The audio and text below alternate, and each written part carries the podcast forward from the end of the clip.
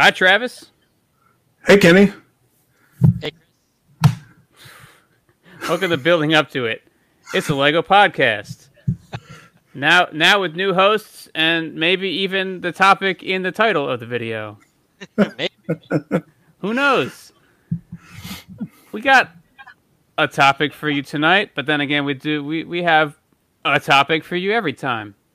But before we get into that, let's talk about if we got anything. That that might not go so well though.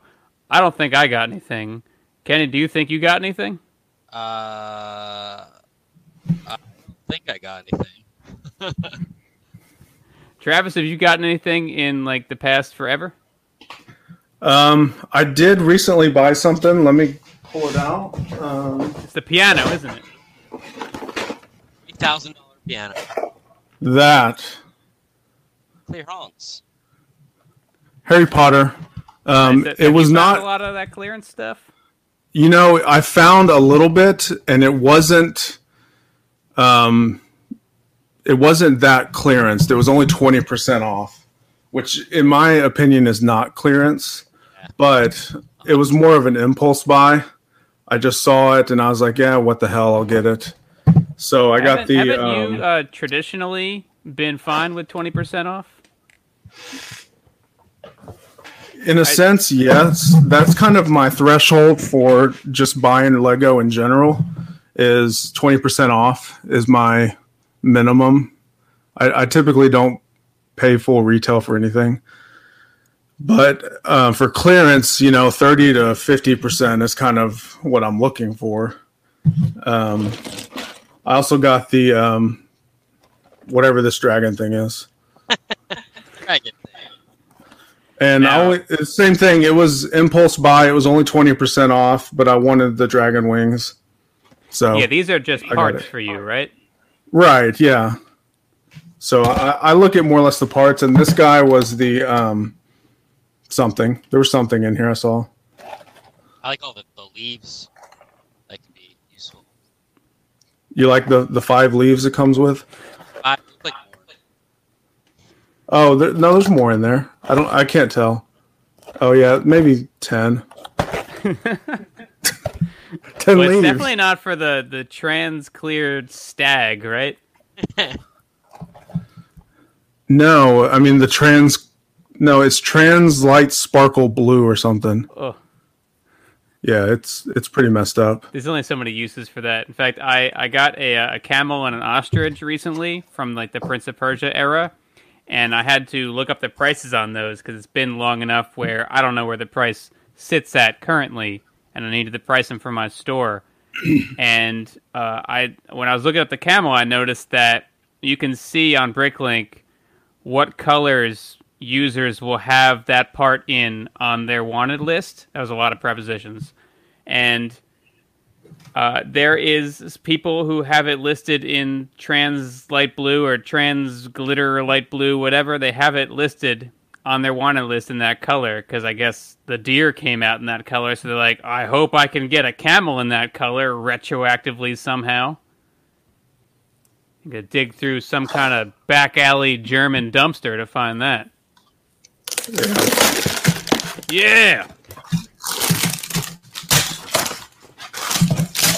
Oh, it gets its own special bag. Let's see what this thing is. Of course, the lighting is not. They have to solo. I love all of the uh, the the mold marks inside. right. I feel like I pull it. I could pull it apart. So does that mean that that is technically an assembly when it's m- made? Even though you couldn't really take it apart now. I mean, I can see the I can see the mold line right down the middle, almost kind of like a like a a cheap toy you buy off of the shelf. And the the antlers are kind of this rubber material. Yeah, they'd break way too easily if they weren't. And then I guess there's a a sparkle. Yeah, there's a sparkle one by two brick that goes in there to fill in the the footwell. Right up in there.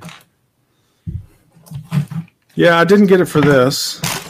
I got it for the, the leaves.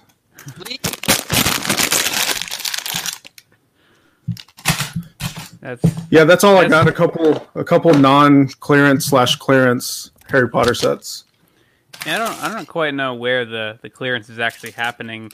I'm just happy that the WalMarts near me have all those sets still. So there's hope that the clearance will come this way at some point, and it's not as if I've completely missed it already.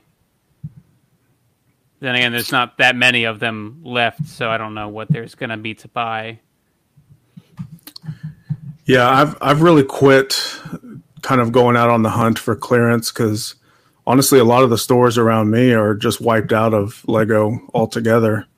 So they're just yeah. they're just facing like twenty copies of the same set across a whole shelf. Yeah, and, and it's and it's all that um that Ninjago uh, cold three wheel motorcycle thing, and yeah, the, and then uh, the Molten Man uh, Spider Man set.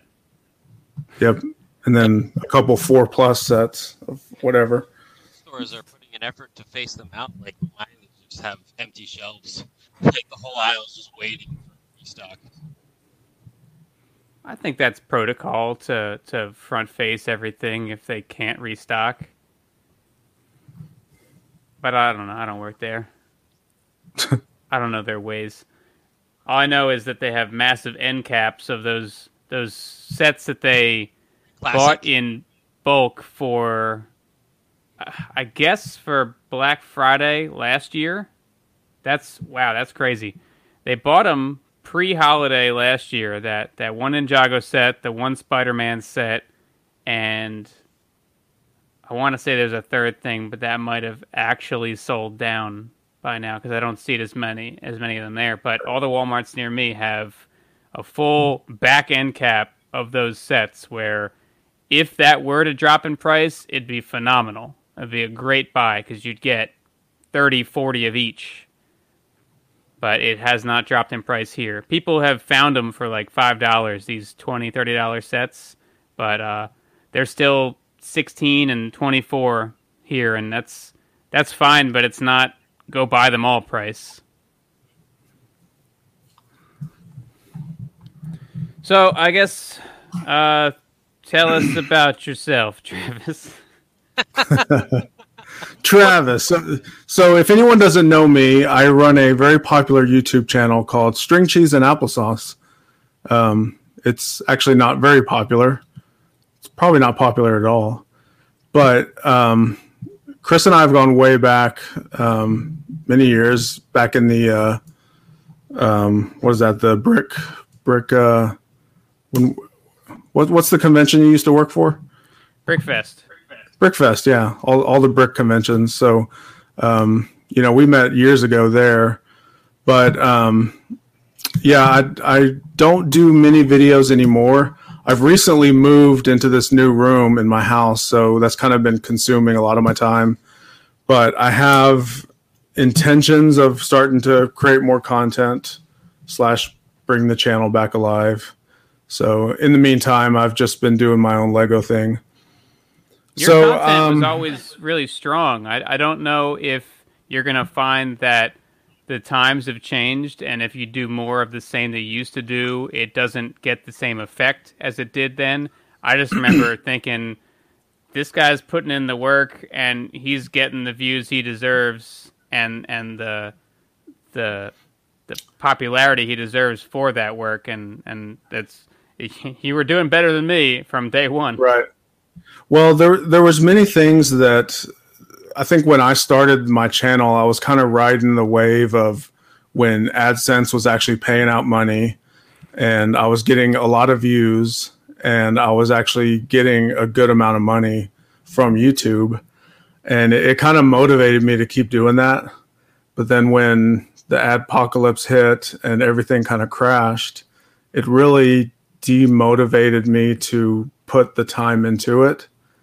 Although my passion to do it is still there. I'm just I'm stuck between do I waste my time for just for fun or do is there potential for a little bit of monetization and like you said I I don't think that it the the way I used to do it is probably not going to be any type of return on it if I continue to do it that way so um, my ideas are more the the content that I would be creating would be more of like a almost like a meme type skit uh, related to Lego, and you know, there's a, a few channels that I like to watch where they just do like little thirty second little videos where they're just doing like this little creative kind of skit. But what I want to do is center that around Lego. So like for example, this this little sparkle guy, I could do a little 30 second bit on something funny about him.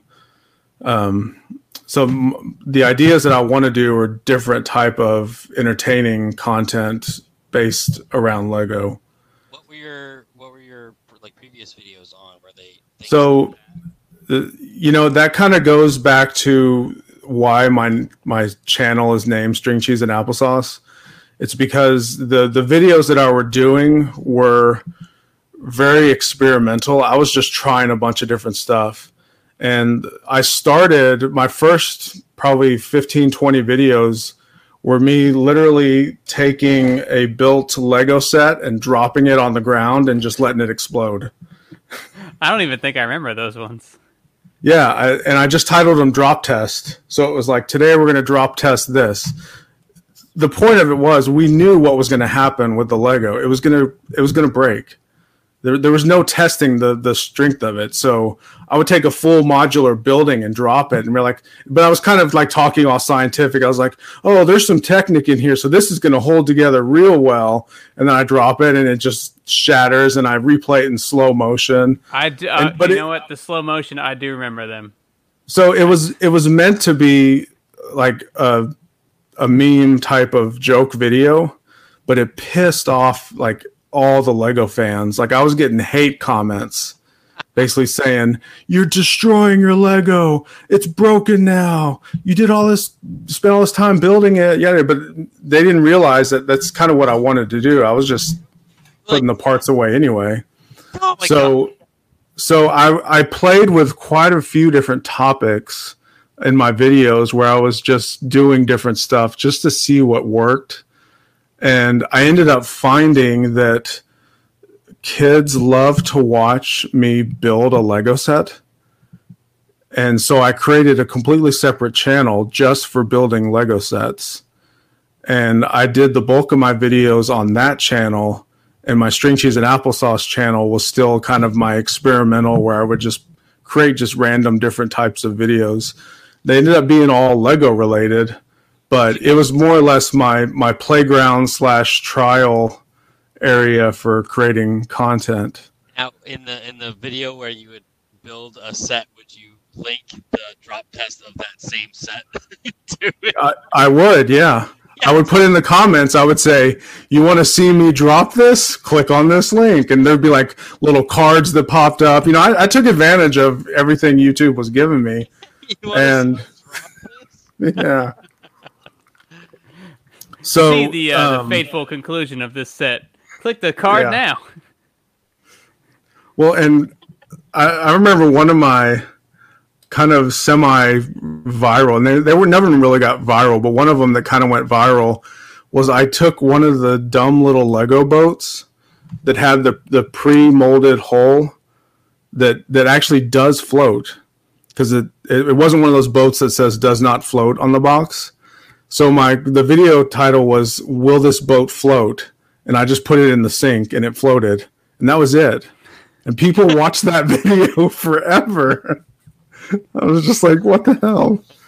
So it was just dumb, dumb videos like that. And that's kind of what I want to get back into, but kind of just take it to the next level of just silly little videos of like stuff that makes perfect sense to most anyone, but I with like a twist. So I just kind of just like just do dumb little things. I So, you know, like, some ideas- would still work now. Like I, I still hear people rambling on about the floating boats. I, I, Right. That could work. You could do. Will it float? And you just kind of spear a boat into a pool, and it doesn't float because you speared it and it's submerged. You're like, oh, guess not.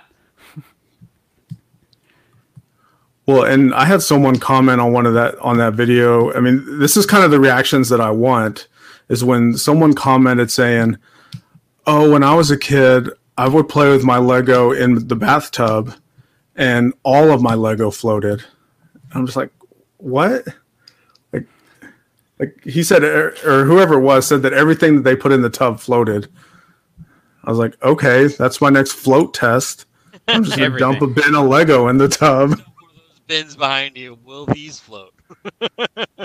Some did. I mean, I, I honestly I haven't tried it, but I don't imagine it's like styrofoam that'll just come to the surface of the water and all the Legos. Individual pieces, a lot of it will float. Um, that might actually be a semi-scientific video to figure out what exactly about different kinds of pieces make them float or not. I was trying to clean a lot of stuff, and I was getting mad on the ones that would float because I wanted them to get all the hot water in between. I couldn't figure out which ones would or wouldn't. Yeah, it's. Uh, I'm, I'm sure there's something to it. I, I don't know. Yeah. Density. Yeah.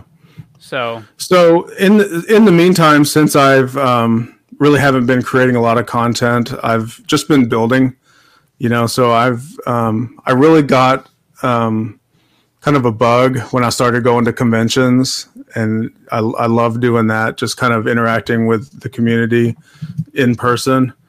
So um, i went on a streak where i was going to a couple conventions a year um, if not you know four or five a year.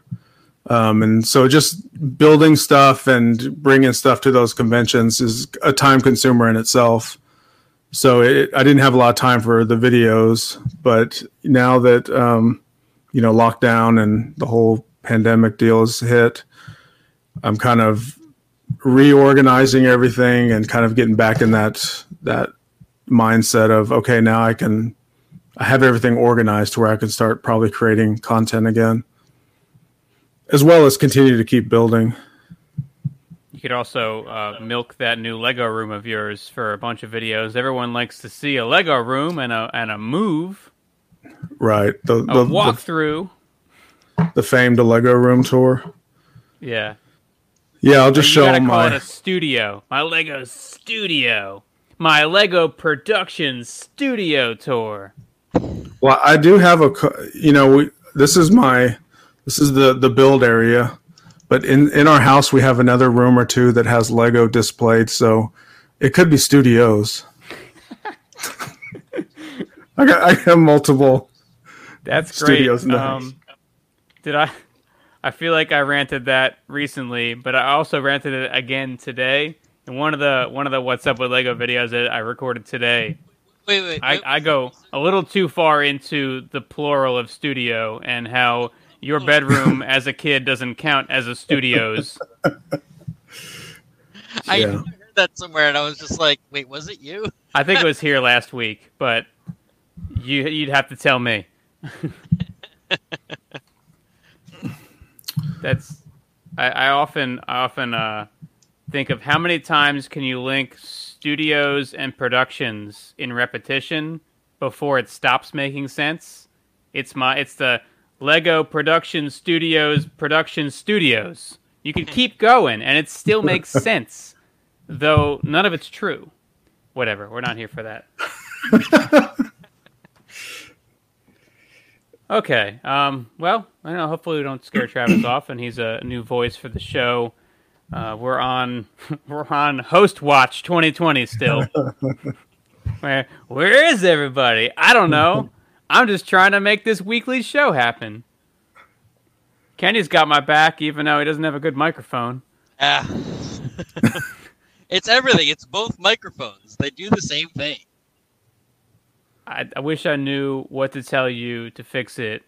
Aside from, I don't know, try to buy everything brand new that's not the same thing you have right now, but nobody wants to do that. Did it happen when I was on my phone the other night, like two weeks ago? I, I uh, from the hotel? I don't think so. Yeah, it was just the two of us. Just the two of us. Okay, well, we had we had almost a topic, as I think Kenny put it earlier. We were fleshing it out. I, I pitched him a topic and then realized after pitching it that we had I had already run through the entire topic in just the pitch. So take that for what you will. But Travis might be able to extend that topic into uh, a show you want to listen to slash watch. so it started with I, I, go for a walk like every day, and I, I really, really, really try to come up with topics for the show, but I often fall short. Somehow, Paul can ask Nerd Rage Radio every week like 15 questions, but he can't ask us any questions ever here. Paul.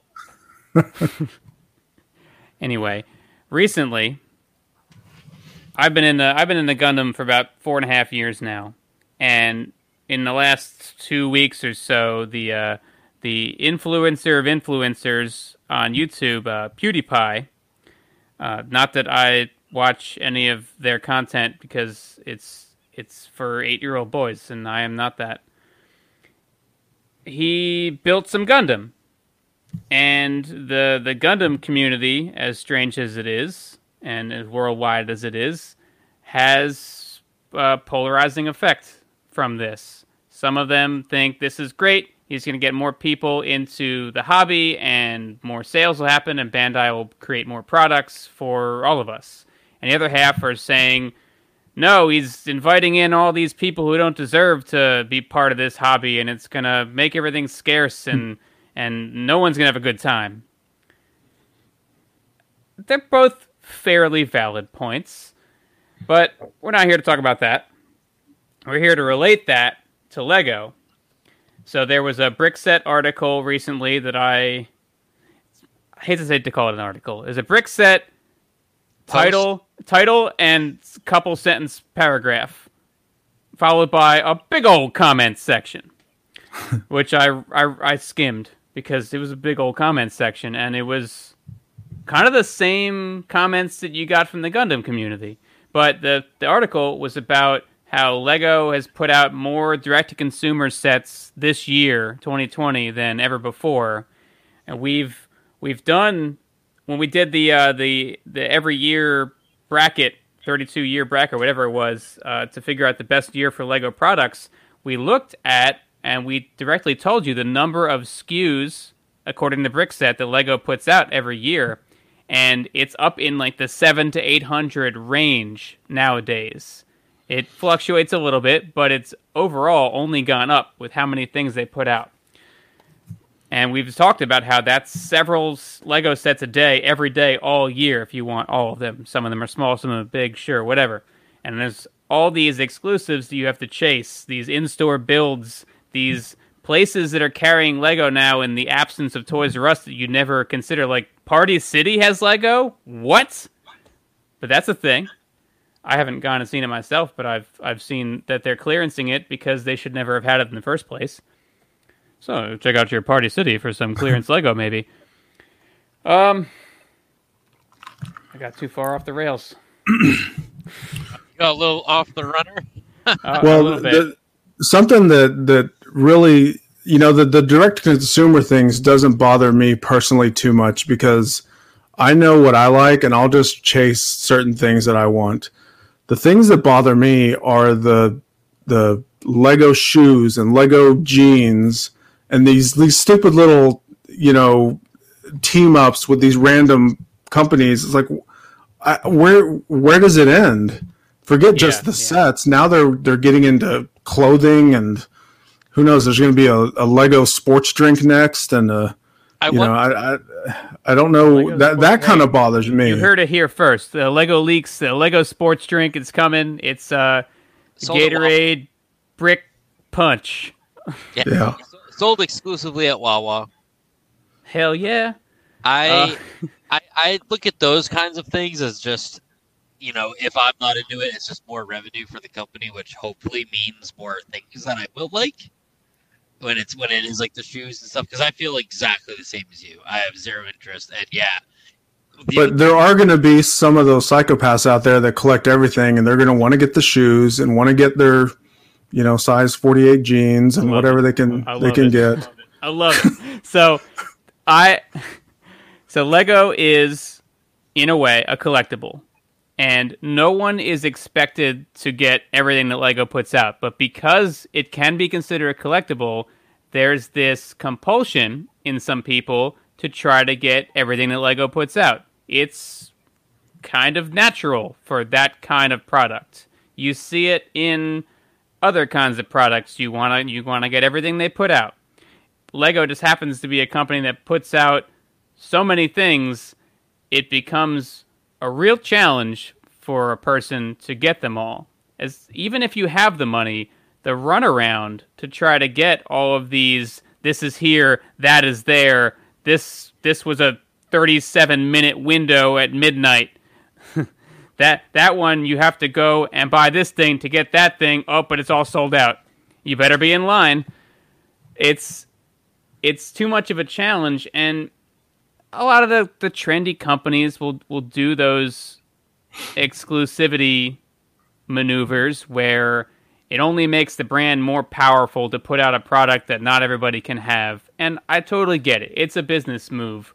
But these but uh, you know if it's a business move or not it's ultimately up to the consumer to decide if they're going to be one of those people that has to have everything and I don't think the amount of people are out there compared to how much they're releasing. And a, a good example of that is ever since the the um, the Winter Village sets come out every year, that's the only thing that my wife wants to buy. She she likes the Lego hobby. She's okay with me doing everything, but the only thing that she wants that comes out every year is that Winter Village. And luckily that's never like a, a scarce item anyway. Yeah. But she has collected all of them. She has all of them. But that is a very small specific theme that she wants. And I'm kind of at that that same mindset whereas I know the particular things that I want and if if they want to release every $800 set every 2 weeks, that's fine. I'm not going to buy them unless it's that one set that I like maybe one once a year. Yeah, so I, I am with you uh, on that for sure too. Like, in all the different hobbies that I'm into, I personally am not that completionist that needs all of the things. I do pick the things that I like. Now, most of the time, I like most of them, so that ends up being close to the mark. But I wonder how many more people are into collecting all of a theme and not all of all things. You know what I mean? So like if you have somebody that's like, I'm gonna get all inside and that's a finite amount of things. It's you know, I don't, I don't know how many per wave, like six to yeah. ten or whatever, you know what I mean? Well but, uh, it, it's funny you mentioned that because when I before I had you know the collection that I had, the um, I tried to do that at one point where I was like, I'm going to buy all of a certain wave of something. It may have been which one dropped um, the best out of the wave. Yeah, best of the wave drop I, test. I think it was. I think it was Nexo Knights where I bought every Nexo Knight set just to see if I could get it. Now the the the, the mass produced ones were easy to do that but then I was like, oh, I got all of them. Let me see if I can get all these little poly bags and the all the other random little from things. and. I, I tried that for about 30 minutes and I said, fuck this. There's no way I'm getting all this. And I, I was done. And I, af- after I tried to do that, I was like, you know what? I like Ninjago. I like, you know, this certain theme, you know, maybe a, an occasional Technic set or two. But other than that, you know, I there's no way I can even collect a single theme of something. See, like I, I guess I just come from the simple side of the railroad tracks. Tracks. Where I would just I would go, okay, Spyrius has six sets and I get the six. Now the things that come out that are the two pack in Canada only, I understand in some cases wanting those, but uh, so recently, I was trying to get pretty much all of the space from like the, you know, from Space Police One to uh, UFO or whatever, Galaxy Force Squad, whatever, and I wasn't going after all those crazy things because I was just kind of like whatever. And then Chris tells me about the random little Spyrius ship that I could just go build. it wasn't a big big deal. So obviously you have the you know the the, the complete inbox sealed package people too. You know what I mean? Especially with poly bags, I always feel like it's almost not worth it to open those, especially if you're they're always like the same character. You know what I mean? Yeah. He's got a black helmet instead of a green one. It's like well, I have a black helmet here, and I can make that and leave that. But but that's that's the way that you collect. In theory, there are some completionists out there that want it, want everything. Yeah. And I guess that kind of brings back to like the main topic of if they're gonna if they don't pick a specific theme and they just want everything that Lego produces, that's that's not possible. How many warehouses do they own? Yeah, like just the sp- Yeah. space. Never mind the, the the money or whatnot. And you know that's not all the Lego that they own. They got some from the year prior, even if it's not all of them. But yeah, that's just it. You you said it. It's not possible.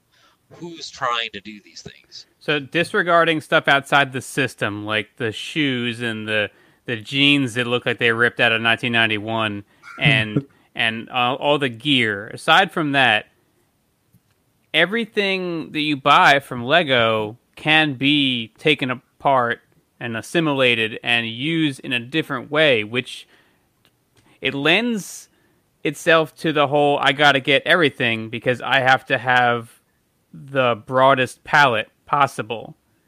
Uh, It's I, I hesitate to um, pick some other collectible to compare it to. Let's just go with Pops, I guess, because that's a thing where it can't be anything else except for money. It can't be anything else, and people want to get all of them. Maybe they want to get some certain themes. Maybe they want to get everything. They're all numbered, so it's it's really compulsive to to buy them all.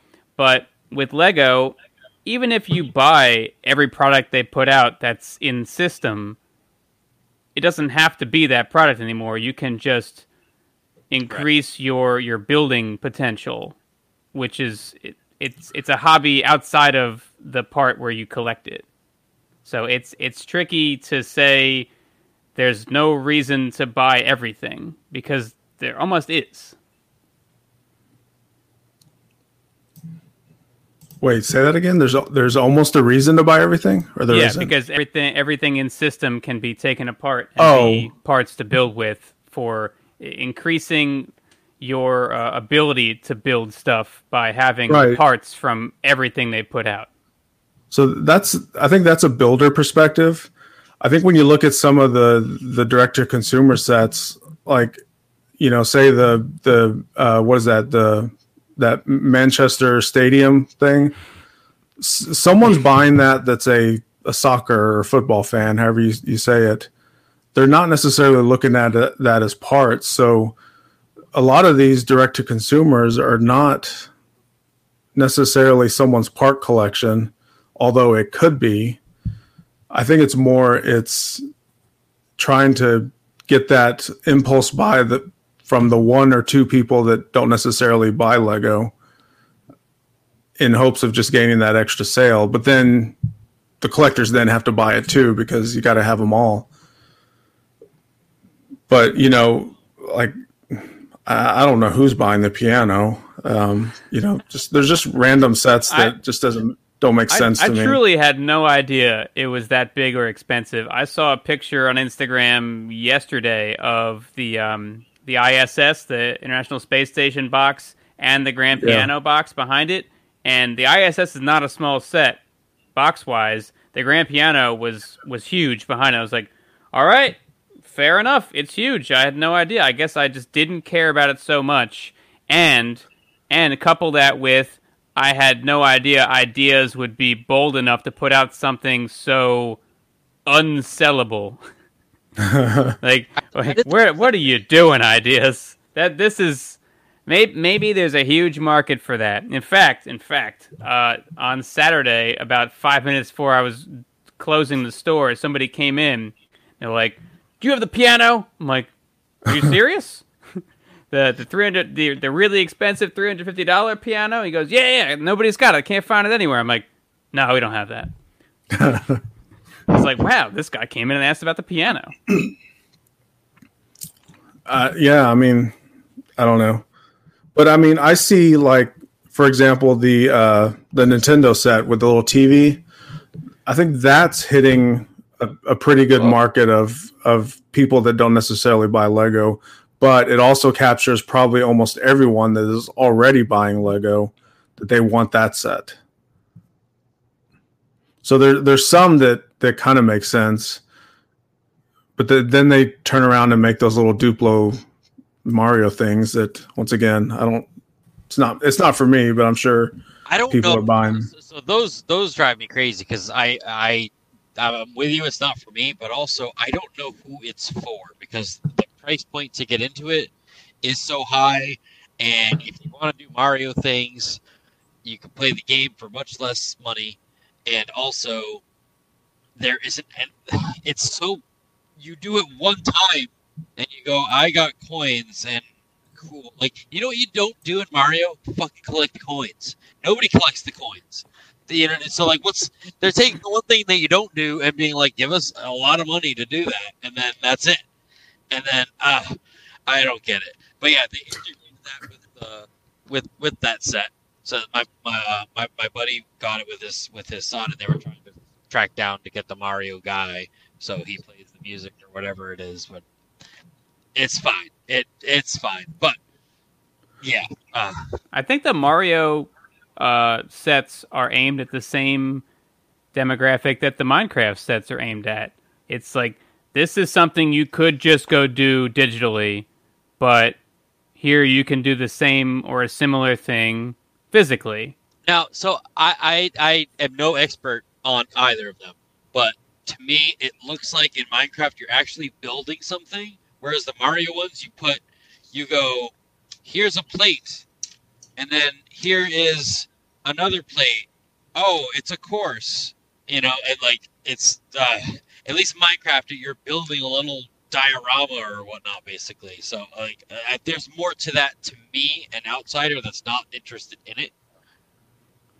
It's it's it's for somebody. It's Mario is for more people than the shoes and the jeans are for.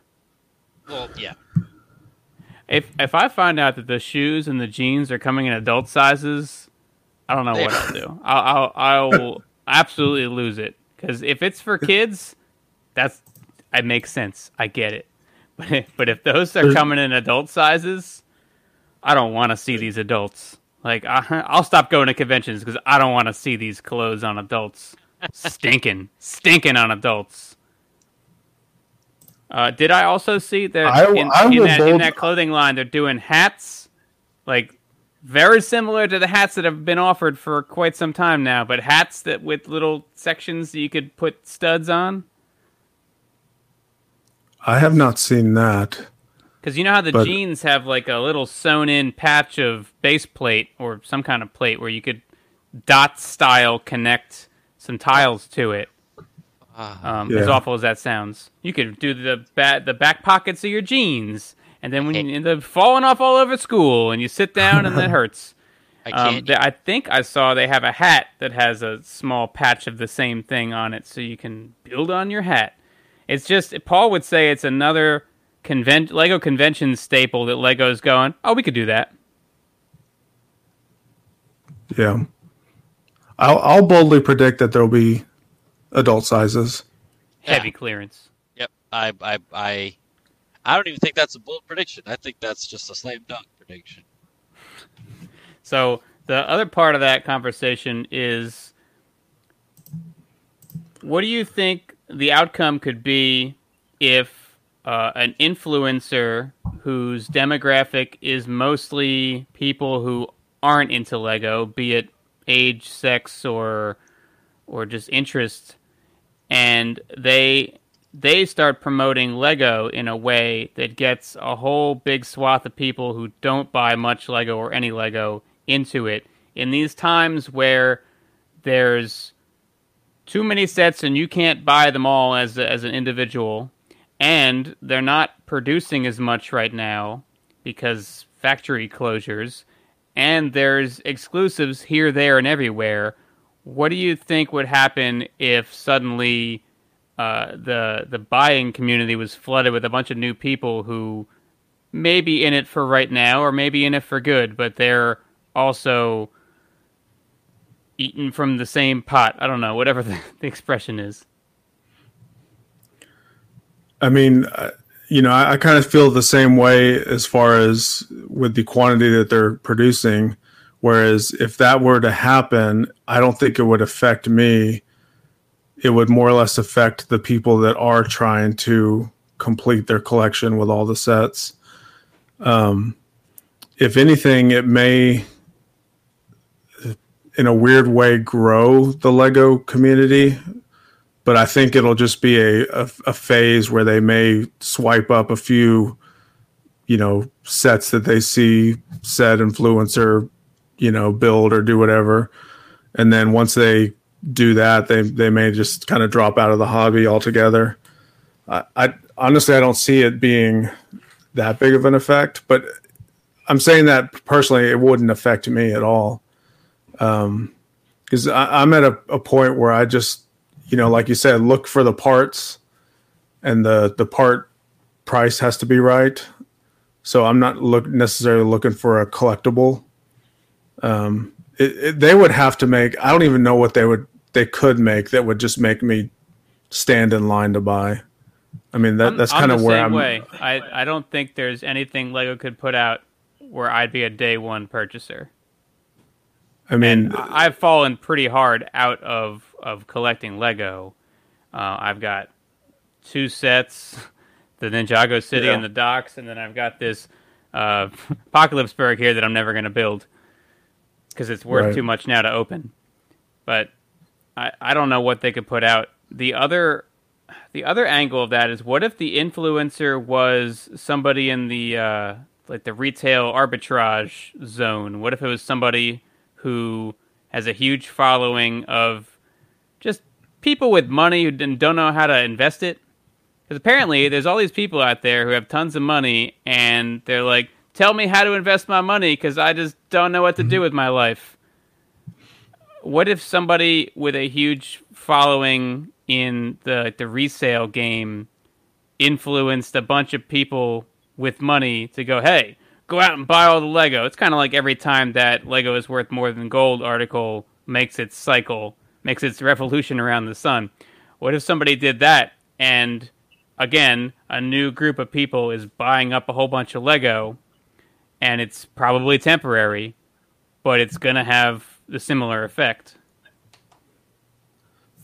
I mean, I feel if they don't know what to do with their money now, they're not going to know how to resell it anyway. So, I, I, I, I don't like you know, there's going to be a potential loss on availability if they do do that. I, I find that that particular thing hard to believe.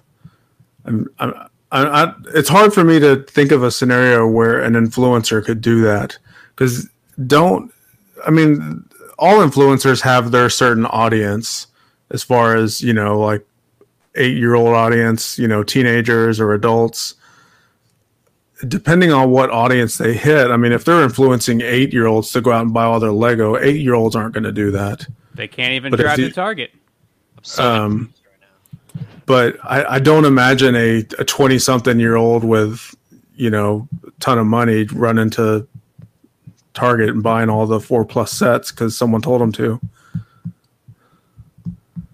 I mean, they, I don't even know if they would know what they're buying. I, I don't know. That's a hard question. I mean, I think you could answer that the best because you're the reseller. Kenny, you got anything to say? I just feel very influenced right now.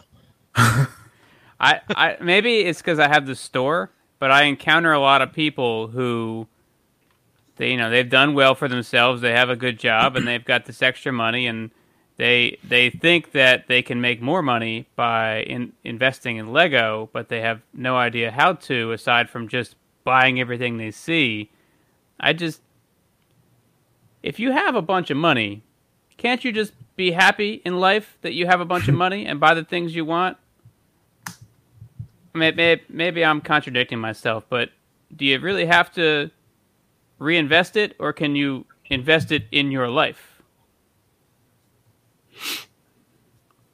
Yeah, that's that's uh, a little bit more uh, philosophical, I guess, because I, mean, I, I make I make money, but then I also buy more Lego to sell more Lego. It's I don't have like a stop working right now money, but uh, I could I could take the rest of the year off if I wanted to. I, I, yeah, I see a lot of people who are just eager to invest in Lego, and so that every Lego set goes up in value after it retires. This is a fact, and even the dots. Every Lego set will go up in value after it retires. like, find me something from five years ago that isn't at least worth MSRP uh, in system. I'll say because I'm not going to count like the the car vinyl wrapped cardboard lunch boxes, yeah. storage cases, things like that. That's the other thing about Lego is that Lego fans only want more Lego. They don't want this fringe shit that I think the jeans and the shoes and the hats are going to be, and the IKEA drawer thing I think those are all very fringe, and it's not going to go well. I feel so. I don't know much about that, but I feel like that's the closest to home because it looks like you're like. Don't they look like some sort of base plate situation? Yeah, and it comes with like a classic set worth of parts. Yeah, so I, I feel like that's closer to what somebody will want, but still, I mean, that's not gonna. Uh, I will. I refuse to be influenced to get that. Yeah, it, it definitely has its target audience for the mom who's looking to store their kids Lego somewhere, and they're like, "Oh, here's a storage container that looks like Lego." So you we'll think it would do better if it didn't come with more Lego? As far as the the mom who wants to store the Lego, she might get turned off by the idea that it's also buying more Lego. Well, and if there's Lego in it, there's actually less storage room in it because now Correct. you have to. Got to think about storing what you're already buying. You're buying the solution, but you're also buying some more problem, as yeah. far as a mom's concerned. Uh, but if the the other part of investors buying up a whole bunch of Lego all of a sudden, or in general, the more people who are buying these sets and holding them, the less increase in value any of them are going to have because if if 10 people are buying modulars and reselling them after they after they retire that's fine if 100 people are doing it these are all proportional numbers if 100 that's... people are doing it then 90 of them are going to cut their losses and sell it for less than it would have gone up to and 10 people are going to wait it out right that's that's the same thing with people going, "Oh, if I, if I kept all my baseball cards, I'd be a millionaire." And it's like, yeah, you and everybody else say that, but if you kept all your baseball cards, they wouldn't be special. And that's why companies they've learned to put the words collector's item or collector's edition on things to get those clowns to think they're investing into something, no matter how oh it's a dollar now, but like my kids are gonna go to uh, college on this, you know, when I sell it. You know, like people are fucking dumb, and they don't understand that not everything is gonna make them a ton of money. Now, business models like like uh, like Bricklink, if done right, like are obviously great. You know what I mean? And, and you know, some people sell more solid, uh, complete sets or whatnot. Like you can, there is things to it, but if we're just eh, like I feel like those people are thinking so small time, and they're the Funko Pop buyers that think that they're gonna resell their shit. You know, like, like yeah. I don't have complete thoughts tonight. I just like trail. I'm sorry. This this show is not a complete thought. to be honest with you, I've been thinking about how to make this into like the masterpiece version of it, and I I've come up with like three ideas. This show. So, is, is the show what's getting your mind going, or just the fact that you're not doing anything else right now? Uh, the both. Okay. so, Kenny, do you do you want to ask? I can do that. I can do that. This is awkward, but Kenny, do you want to ask Travis about his Dark Ages so you can put your your data points on the graph? All right. So uh, Travis, this this is actually very interesting to. to okay. Um, so we believe we were talking before that we believe that there are dark ages in in in things that we enjoy, right? So it could be, Right. uh, you know, just. I don't. I don't want to give you the answer without like I don't want to give give too much away because I kind of want to see like what you think about it because I think Okay. Chris and I think in different ways about this. So, was there a dark age or like a time where you were not into Lego, and when was it and why? So the answer is yes. I did have a dark age, and it started when I was maybe in fifth or sixth grade, is when I went into my dark ages. And the reason why was I was playing a ton of sports, doing little league baseball and football and all kinds of stuff all the way through high school and then went to college and when i got married and had our first child and when they were of age to start playing with lego that's when i bought my first lego set again well i bought him one and i bought me one and that's kind of when i got back into lego Okay. so i was in my mid to late 20s when i came out of my dark age when how old you were in fifth grade? Like twelve, like 11, 12? So you went like fifteen years roughly. uh, yeah Okay. give or take a few years yeah Okay. Cool. So so it had nothing to do with the product. It was just your. No, and when I learned about some of the Lego history, I went into the Dark Ages at the perfect time, kind of when Lego when Lego sucked. I actually went in right when a lot of um, some of the the castle and and space sets that when I look back now, I'm like, oh, I would have liked that if I wasn't in my Dark Age, but the rest of everything that I missed out, I don't feel I missed anything. Nice. Yeah, your yours covers a lot larger period I than mine anyway. And Chris, yours is actually pretty big too, isn't it? Um, only about five years. Five year. Okay, mine's around around that anyway. So I would say that Travis's is pretty typical. If if there's anything Right. different about his, is that he went into it sooner than a lot of people would. But he came out Yeah, of it pretty much right when a lot of people do. Yeah, when when I was a kid, I mean, if we got Lego at all, it was maybe like one set at Christmas or birthday. I mean, I had like it. It felt like a bucket this big at home, but it was probably a, a bin that was pretty small, and the the amount of parts in it was enough for us to make. Uh, When I say us, me and my brother, we we would play Lego all the time, and it was enough for us to build a spaceship or uh, a little house or something. And we always had building competitions between the two of us on who could build, you know, the better spaceship or whatever. And, you know, we would always run out of parts before we were done. So we were just like, well, we're just going to judge it based on what we have. So we didn't, we didn't have a ton growing up. So when I came out of it, and that's kind of when, when I bought that first Lego set for my son, I was walking down the aisle and I was like, holy shit, all of this stuff is really cool. I'm to buy one for me and just see. And what I ended up buying was just a tiny little Technic set. And then I was like, okay, this is fun. And then I bought a lot of, um, what was that weird, like Raging Racers theme? The World Racers. World Racers, yeah.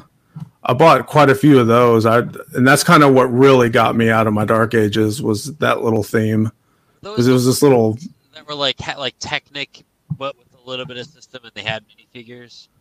Yeah, it was kind of like kind of like what Ninjago does a lot in their sets. You know, a lot of the vehicles were Technic frames, but then they had all the you know the bricks built around it. But yeah, and then they had all the, the crazy little figures, and they were whatever. That was a It's that was Lego. a good theme. It deserved more. Every set was a like a different race in a different Climate. environment. Or like some of them were boats, some of them were cars, some of them were like you know airplanes, whatever. It was a every every set was this is a different race. There's two teams that had the conflict, and it was it was overall pretty wacky. Like they shot missiles and oil slicks and thumbtacks and all that. It was very Yeah. wacky racers, but it was It- it was it was a solid original IP that only went as far as it did because it doesn't have a TV show. It doesn't make you go watch a movie. It doesn't have a game. I love the original IP. Me too. Interesting. Chris, should we, should we share our Dark Ages? Yeah, sure. Uh, I can I can do that. So I I had like a complete shift of interests right around let's say 12 or 13 where I stopped being interested in Lego. I stopped being interested in Transformers. Um, I don't know what else I was doing at the time. Uh, I started like the video games. I started working, and um, I think I just started hanging out with friends like out outdoors more. And it, it was it's strange to think about the complete line in the sand, and now all my interests are different interests all of a sudden. I don't think I and and this to to to be clear, this is 2002 when Lego was pretty shit. And I don't think I was really aware in the time of the quality of the sets. I I went I went right through the late 90s and the beginning of the 2000s buying everything. Like I had the first wave of Bionicle. I had the I had all the Robo Riders and Throwbots. I had some of the Town Junior stuff in like '98. I didn't see uh, a degrading of the quality at all at the time when I was in it. I could see it now, but I think I don't think that influenced my decision to not buy it anymore. But I did skip out on some pretty awful stuff. I came back in say 2007, 2008 when I when I went to college and I, I would come home from college and I'd have all this Lego there still and I'm not sure if it was the courses I was taking or just something to pass the time during breaks or uh, a need for additional income.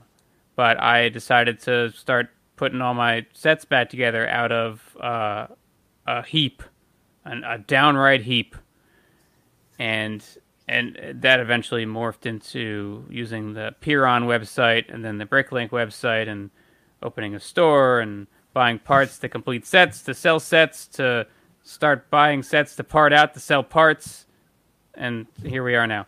But I had a pretty short Dark Ages, and I don't think I missed anything too terribly important from Lego.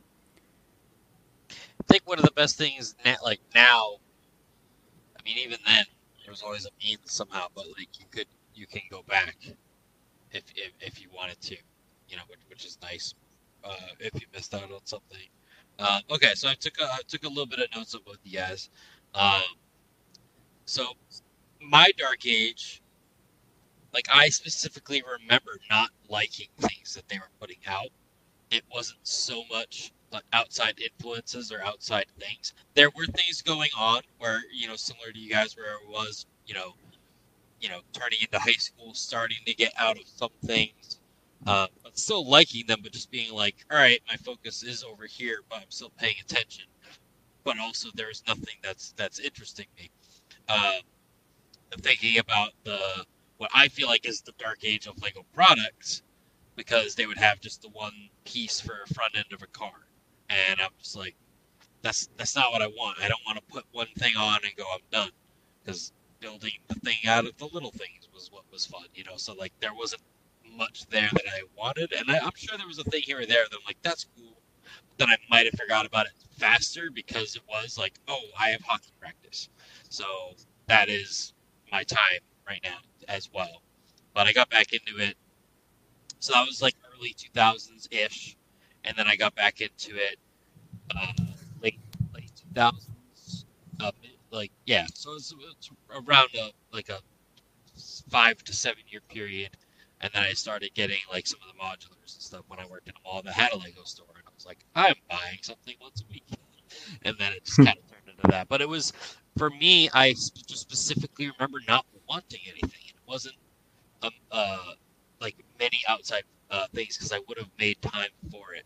I would have found a way. But uh, but interesting. I like. I think there's almost two ways to think. There's a, you know, having the other things that just not thinking about it, like growing out of it or whatnot, and then there's a, you know, I, I don't know. I'm curious to know how many people are uh, will actively go. I didn't like what they were offering, and that's why I stopped. And then I came back because I did like what they were offering. Well, it, it's funny you mentioned you don't like what they're offering. I don't know if I'm going through that right now, but I'm not buying a lot of stuff because I'm just not liking it. But then part of me is like, well, I'm also don't need it. So I'm I'm very um, specific with some of my purchases based on the parts. And if I mean, unfortunately, I feel that Lego's going back to some of what you mentioned, where it's the big one piece, and you just snap two or three two or three things together, and you call it done. Uh, that turns me off to where I don't even want to buy Lego again if I see that. I reviewed a but, city set today that is not a four plus set, but it really should be. It's like this. It's a it's a stunt plane and two helicopters, and these are those new ripcord helicopters where it's okay. like a, a one piece helicopter. The tail fin is a plastic sheet to cut weight, and it's got a big propeller, very similar to yeah. like a flying Ninjago thing, but it's it's 40 bucks. It's like 140 parts and it focuses on these two ripcord helicopters and the part out is $45. Jeez. So I almost feel like I'm going through like a hybrid Dark Ages where I'm still building with Lego. I'm just refraining from buying any more Lego. So I, I don't I don't think that's a dark age per se but I'm not adding any additional Lego to it. I'm just using what I have. Yeah, so th- that that's an interesting uh, thing to get into as well, since it's such a unique toy that you could make whatever. So what I kind of noticed too is I I think I uh, recently like this year I just I wanted it, but there was nothing, and then it took Chris getting almost all of Blacktron 2, and I said yes, and then I just went, okay, cool. I'm gonna get all the things I never did get because Oops. I was buying Ninjago. I, I yeah. went to Target and I bought everything. I would buy like two or three sets like every trip, and I'm like, I'm just getting this because I want something, and it's not yeah. me what I want. It's not awful. It's a original IP, and like I like that. Like I don't want to go buy all of the Angry Birds. You know, like I want just a Lego theme, and then I just went that route. So like it was buying stuff from the '90s. Technically, I totally see what you mean. There's Dark Age now, like hidden side. I would I would have loved to to been interested in that. You know, like I'm happy that they're trying things, but none of it is for me, and that's okay. I just I want kids to enjoy toys. Like that'd be great. But um, but yeah, it's it's it's the product first for me. Is it, do I like it or not? Kind of. Yeah it's crazy because I'm always drawn. Me personally, I'm drawn to Ninjago when I look at the sets, and then also like the the Monkey King or Monkey, whatever they call it. Th- those sets have such unique and interesting new pieces, but I, I can't justify dropping 40 50 60 dollars on a handful of sets yeah. for a handful of just cool new pieces um, it, it's weird because two years ago I would have easily bought them. I would I would have got them all, just because it's like oh I got to have all these parts and you know look at all this stuff, and now I, I just look at it I'm like oh that'd be kind of neat to have. Oh well, and uh, I walk away from it.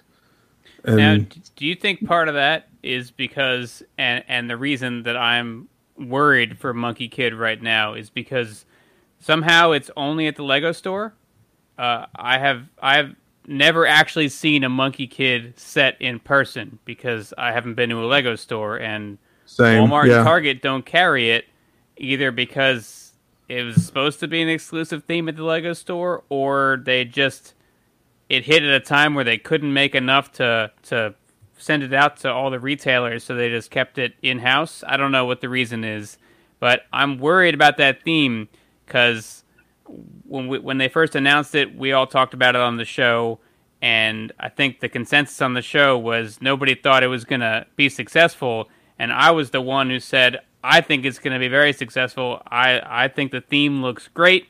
I think the integration with a mm-hmm. TV show that I don't know is is it happening? Who knows? I think the TV show integration is going to be sufficient, and I'd love to see this keep going. But I'm also a little biased in that I, I like the I, original IPs better than the, the licensed ones. But Same. knowing that it's not in front of most Lego buyers, let's say, most Lego buyers buy Lego not at the Lego store. If I am to take a swing in the dark there, uh, it's not in front of most Lego buyers. I don't think it's going to work because of that. It's it's and it's their own doing. But do you yeah. think uh, you're less interested in it because I don't know how many Lego stores you frequent, but it's not in front of you as often? Um, possibly. I, I feel if it was at Target or Walmart, it would be more easier impulse buy if I, I happen to see one. But yeah, you're right. I, you know, I'm I'm lucky enough to have a handful of luck, uh, Lego stores where I'm at, but I don't really go there that often. You know, and especially now, I mean, it's something I don't really want to go to. There's less chance of infection if I stay away. So, um, I, I, I personally have never seen a Monkey King in in person, but just from looking at it online, I you know I stream. I mean, I look through all the pictures and um, it just like I said, it looks fun to me. But then when I add up the price of everything, and and then I go, okay, if I spend on the, these three sets, one hundred twenty dollars how many of the parts will I'm really going to, you know, enjoy having in my collection? And I'm like, okay, that handful of parts is not worth $120 to me. I think it would be easier so. if it had the everyday Walmart pricing or yeah. it was on a yeah. sale infrequently at Target, something like that. But the fact that it's everyday full price forever at the Lego store, shop at home, uh, is just I I don't know. That's not for everybody. Some people are like new Lego set, full price. I'm in. That's fine. But I think myself and many other builders and sellers and collectors look for some kind of discount. They know that yeah. discounts exist, and therefore they're going to wait for that discount. This is one. You know what that that theme that theme for me is the perfect theme that I can tell someone to get me for Christmas. Yeah, like it, would be something that I would enjoy having as a gift. It's something I would want, but I w- I wouldn't want to buy it for myself. So in my yeah. mind, that's a perfect gift. That's yeah. I, I so, see gifts the same way. Yeah. Yeah. So I, I would. That's something like that. I see. That's probably the only way that I would probably start acquiring any of them if someone gives them to me. Hey, Chris, I'm and, with you on that. Uh, on that too. Obviously, side topic that I think that if it was at everyday retail, it would be a huge success. I think the packaging, the colors, everything would be anything to just grab little kids, and they would be into it. So it is really bizarre. I'd love to know if it was just a matter of Timing. they couldn't they couldn't produce enough. But then again, like there's a brand new Star Wars wave out. There's a brand new uh, uh, superheroes wave out. Whatever. Those are out at all the stores. But I wonder if they have different production for those kinds of things. Like if they're more long term thought. You know what I mean? Like they probably have the next two AT-ATs like already made, and they're just like, oh, when are we gonna release these? It it might also be a uh, they're timed exclusive. No, no, they're. I hadn't thought about that, but no, I think they're they're being more cautious with it because it's not a sure thing. There's also no um, licensing to it in that they're not beholden to anybody to to put out enough units, that kind of thing. With, with Star Wars and superheroes, it's like they don't care. You're going to manufacture this and you're going to put it out. That's the agreement. But with Monkie Kid, they they're saying, well, we got to cut something as far as production goes. Um, we're assuming, and the thing you're to cut is is the thing that you don't owe anybody. then again, it's the thing that they would make the most profit on personally if they sold it. What are you to get rid of out of the out of the Lego aisle? Because they already take up a shit ton of space in terms of the whole toy section. So what would they cut? Yeah, like that with all the contracts of the license stuff, they're not going to cut Friends because Friends is that like, Ev- market, evergreen. market. They're not going to cut Ninjago because that's their biggest homegrown stuff. And then after that, it's all the licensed stuff, pretty much. You know what I mean? Like City, they're not going to cut, but I don't know. Anyway, we're getting off topic. Well, I don't I don't want to open a bag of worms, but they could cut the entire Lego City theme out. You think they could? They they could take a break. They could do City every other year, and it would still be fine. I mean, it is a constant, yes. Like, Well, and City is the most overrated, overpriced theme. Don't get me started on the City Square. That's the topic for next week. Yeah. Okay, so let's uh let's look at some space bases and and Brian that does not mean base plates. As many times as you think that space bases are just the base plates themselves. Sometimes they feature base plates, but that's not what we're talking about. Raised base plates. I miss those. Actually, I don't because they're in the other room. So I already have them. All right, so I'm gonna we're gonna do I'm very excited. full screen on that. We already added it. We're gonna minimize. Okay. Hmm. See, this is working, right? Yeah. All right. So All right. this is I'm, a I'm kinda excited. This- left or right, this- this or that kind of situation. yeah, this is this is my first one. I'm excited to do one of these. So on the left we have the Unitron with a space station Zenon, Space Station Zenon. and on the right we have. Uh, Hold, hold, please. is that the? It's the mi- missile something. Hold on. It's not Polaris One, right? I don't believe so. Is there two? It's the base from Futuron. Let's go with that. Cosmic laser launcher. Cosmic Laser Launcher. All right. So, both feature a 32 by 32 gray base plate with some stuff on it. I would say the Futuron 1 does a better job of making it a a solid structure while the Unitron 1 is like here's several things they're scattered. Three small things. Okay, small- I have gone on the record of saying I think the space station Zenon is the worst base because it doesn't know what it wants to do. I like the little rover because it's got those cool blue parts on the sides, but other than that, I think it's just a hot mess. Yeah, I like I like the the blue color scheme, but the this just the randomness of everything. It doesn't It, do it. it looks like the thing that the designers built with all the extra parts after they made the rest of the theme. Yeah. Yep. Exactly. And I mean, I'm struggling to see where the base is other than that big half egg shaped thing. They have that with some rocks to the sides of it, and it's elevated, I guess, a little bit. There's a little truck. There's a little ship. I don't Yeah, know but, either of them but forget is about there. that. Where's And the base? Yeah, Yeah. there's this little turret. Yeah, I, I kind of folds up, kind of. That's over here, and that's that's it, man. yeah, yeah, so yeah. I'm, we we decided that we're we we were starting to wonder if Unitron was even a good theme at all because everything just seems so like half done.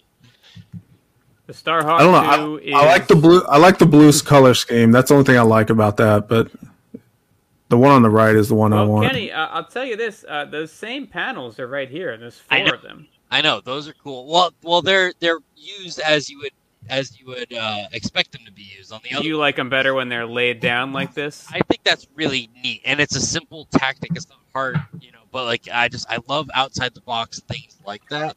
Um, but the Futuron one also has a sunroof as the as the, the little window inside the rocket. So if you're sitting inside the rocket, it's literally just a hot rod sunroof, um, which is just a neat use of that piece, I think. But yeah, uh, the Futuron all the way here. You got two different color guys too. You got red and yellow. So yeah, this is th- neither of these are the winner, but which one's moving on? Futuron. Future on. Yeah, there's no point in arguing. It's it's Futuron. It's it's not it's not great, believe me, but It's, it's it's not it's, great. It's gonna get So knocked if, out like a if we're doing if we're doing bases, I would choose that. But if we're doing That's fair. a bunch of shit, I would choose the one on the left. best best bunch of shit in Lego. Oh man, actually, I can't wait for the profiles from space from Unitron because, like, look at this background, just the, the dots and the moon. I hope that gets conveyed in that in that print. Yeah. Okay, moving on to bigger and better things. Well, smaller and better things. This is now the Space Police One isolation lockup base. Oh yeah. So this base is quite a bit skeletal and a little bit smaller than, than some of the others, but it also provides a fun play feature with literally every other set in the line where all of those capsules are interchangeable. And it can hold I think it can hold four capsules total at, at once.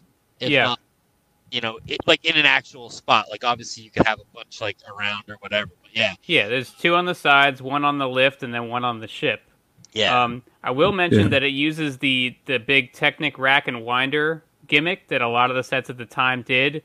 This set over here, the Futuron one, also does. Oops, it Does it- is uh, hey, Whoa, whoa, whoa! it's jumping. This in the back right here is the same thing, and I'm assuming that these two side panels open up just like the rest of the bases. just like another base Yeah. that will come later. So gimmick wise, they have the same gimmick. It's just, do you like, do you like the whole play feature of storing the prison pods, or do you like uh, a rocket with a, a sunroof? So here's what I like about the Space Police is just the look of it alone looks more like a, you know, with some imagination, it looks more like an enclosed base. And then you've got that what looks like the rails that are coming out from that chute. There, there's so much about that that just lends to like stimulating the imagination and all the play features with that. That to me, that's a cooler base. Yeah, Space Police One is hard sci-fi. I don't. The one on the right is like these are computers on swivels. Like erg- very ergonomic Yeah. here. You can you you can approach it from the left or the right, and you can still type all your numbers in. So the thing I like about the Futuron one is I feel like that's a base of operations, and the Space Police one is simply their jail cell area. So we were talking about this uh, uh, before as well, where it almost seems like on the Bricksters. What, what was it? The the the, So the, the police- 1997 police station, it was a, it was a police station, and then it was a little like floating island with a prison cell on it, famously featured in Lego Island, the PC game. And this Space Police set almost feels like this is the separate uh, prison cell out back to an actual police station. Yeah, like they could have like their base is actually this off screen, and this is just this area. So I agree with both of you. I love the look of it. The the you know rails sticking out where like a ship would obviously fly out of. This is really cool, and I really enjoy it. Um, so, but I won't get into the monotony of, of the base exactly, but I do see that. I think that's great. Plus, I love things raised up on these stilt things, and I know they both do it. But uh, yeah, I think I'm gonna go space police on this one. Space Police, of course. Yep, Space Police for me. Okay, this now it's one of my least favorites. This is the Android Starbase Yep. from Exploriens. I just have found that I really don't like Exploriens. I don't know what it is about them. I think it it's almost reaching that that juniorization level in in, in the late later Yeah. nineties, and the the gimmick is like, hey, hold these trans red and trans dark blue pieces over these these stickered tiles, and it's like a reverse 3D glasses effect where you see one image or you see another image, and that's the whole gimmick. Now, this is the first base that I ever got, and I love just that dome, that encapsulated area, and I just think that's so cool. And I mean, we got we got one of those right here. You can have this one. No, but that's just a quarter. Like, look how many. This is four pieces that make an actual. Oh, so th- that's a fully enclosed dome. No, it's it's it's two. It looks like half. And then and it's half. Yeah, it's an extended Yeah. half because it has the two flat ones on the sides that that bring it back further. So if you added two more Right, round ones on the back, it'd be like an oval, but it's almost enclosed. But for from from you know like a Lego enclosure, you know, obviously other than like some some of the more recent things that they do modular wise, the back of a building is is typically open, so, so you can Right. It's so it's it's a dollhouse style space station. Exactly. So it feels like that enclosed. And I'm obsessed with enclosed things in space. I love it when like a cockpit is like fully enclosed and it's not like open on the sides or whatever. But um I like the gimmick of the, the doors opening up simultaneously from the from the situation on the top.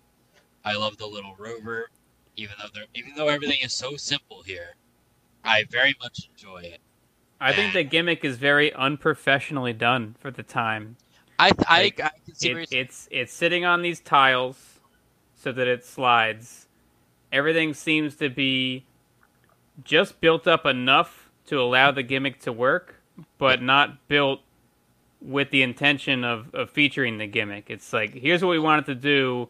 Make Well- sure that it can pull it off, but no more than that. the rover fits perfectly inside the center there. That's the that's part of it too. Yeah, you can back this truck right into this Back gap right here and close the door in front of it so that it hmm. takes up the whole inside of this. Whoop de Yeah, doo. that's cool. It's getting worked on. They can take their helmets off inside. Yeah, the the only thing that's kind of turning me off from this is it if the space station was a little bit more than just those giant, you know, quarter dome pieces, um, and and like Chris was saying, kind of just doing enough for the gimmick is kind of not enough for me. Um, and it, it reminds me of some of the the modern sets that have the big big one piece type of thing. Now I, I get the whole trans part of it. It looks cool to have this kind of terrarium looking big glass piece, but um, I just wish there was more to the actual space station.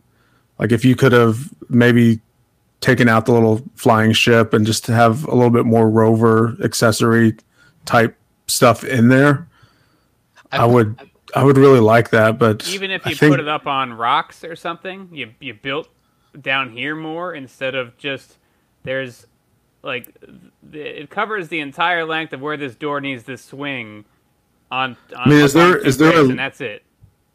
it, it's like it's like the ship needs like a landing pad or something, or maybe we just don't see it on there. No, there's no It- it- landing pad because yes, that was one thing as a kid. I was always always like, where where does this go? It it doesn't have a place where it wants to be. Right. So th- this is, and we'll see more after this, where they like these are on the the smaller half base base plate. So yes, if you use the different base plate, maybe the ship could have been integrated differently with a landing pad, different elevation or something. So I think that the Space Police one does a lot more with what it has. Yeah. It, like So space police. like going straight up. That's just you know it just de- deceives you with how big it is, and like uh, that's that's cool. So uh, this is a tough one for me. So Well, we'll make it easy for you. I vote space police. I'm leaning towards Space Police. okay, uh, yeah, I All neither right. of these are gonna win still. So I, I Yeah. know. Okay, now we introduce the uh, rocket something. What is it? Uh, shit. You should know this. I know. The secret launch site, uh, lunar launch site. lunar launch site from Spyrius. Another background that's super awesome. Oh yeah, this is gonna be one of the one of the. So good this uses the the rampant pit raised base plate. It has one of the quarter domes. It has a missile that exposes itself from two halves of a, a mountain or a rock or something. With uh, I, I think it uses the pit underneath pretty well in that there's got to be somewhere for all the propulsion to go when it launches this rocket, and it's like there's the cavity. So, the weird thing about this is I, the gimmick of the moving mountain. I don't know if I'm not seeing it. If I if I need to have a child's eye, because this is this is the one there was always one set from every space theme that I wasn't able to get as a kid. I got like most of the other ones, and I did not have this. So I don't know if I'm just missing it, but the whole mountain thing just seems like a mess to me. Like it doesn't like it's supposed to slide and like angle down. Like you see how it's like kind of uh, laying back a little bit there. It goes farther than that. It's really bizarre. Uh, that said, it's a it's it's a sweet little situation because they're obviously trying to hide their, their missiles. I love how they break the boundaries of the base plate. the The enclosure is hanging at, hanging off by I don't know six studs or so. In fact, the the the sliding part in front of the mountain also hangs off by several studs. They they don't feel confined by this raised base plate, even though that was well enough space for uh, 32 by 32 for the, like the rest of the bases we've seen. And the back part of the dome swings out too, like that where that dish is. That's on the hinge. Okay, that can go out even further. Mm-hmm. I'm trying to figure out why that minifigure is wearing a clear helmet. It's uh, Android. They uh, they just had a clear helmet with no visor. That's that's the way it rolled. In fact, in, if you want to get in crazy, space, the, in space, androids don't need a, a, helmet, do they? The android in here just has a transparent stud on top of its head, and that's it. and it's actually the same android, just in a color swap. Yeah, its head is, is yeah, there's there's so much playability with this that I don't think this picture does does the set justice. Um, man, these are. When did the set come out?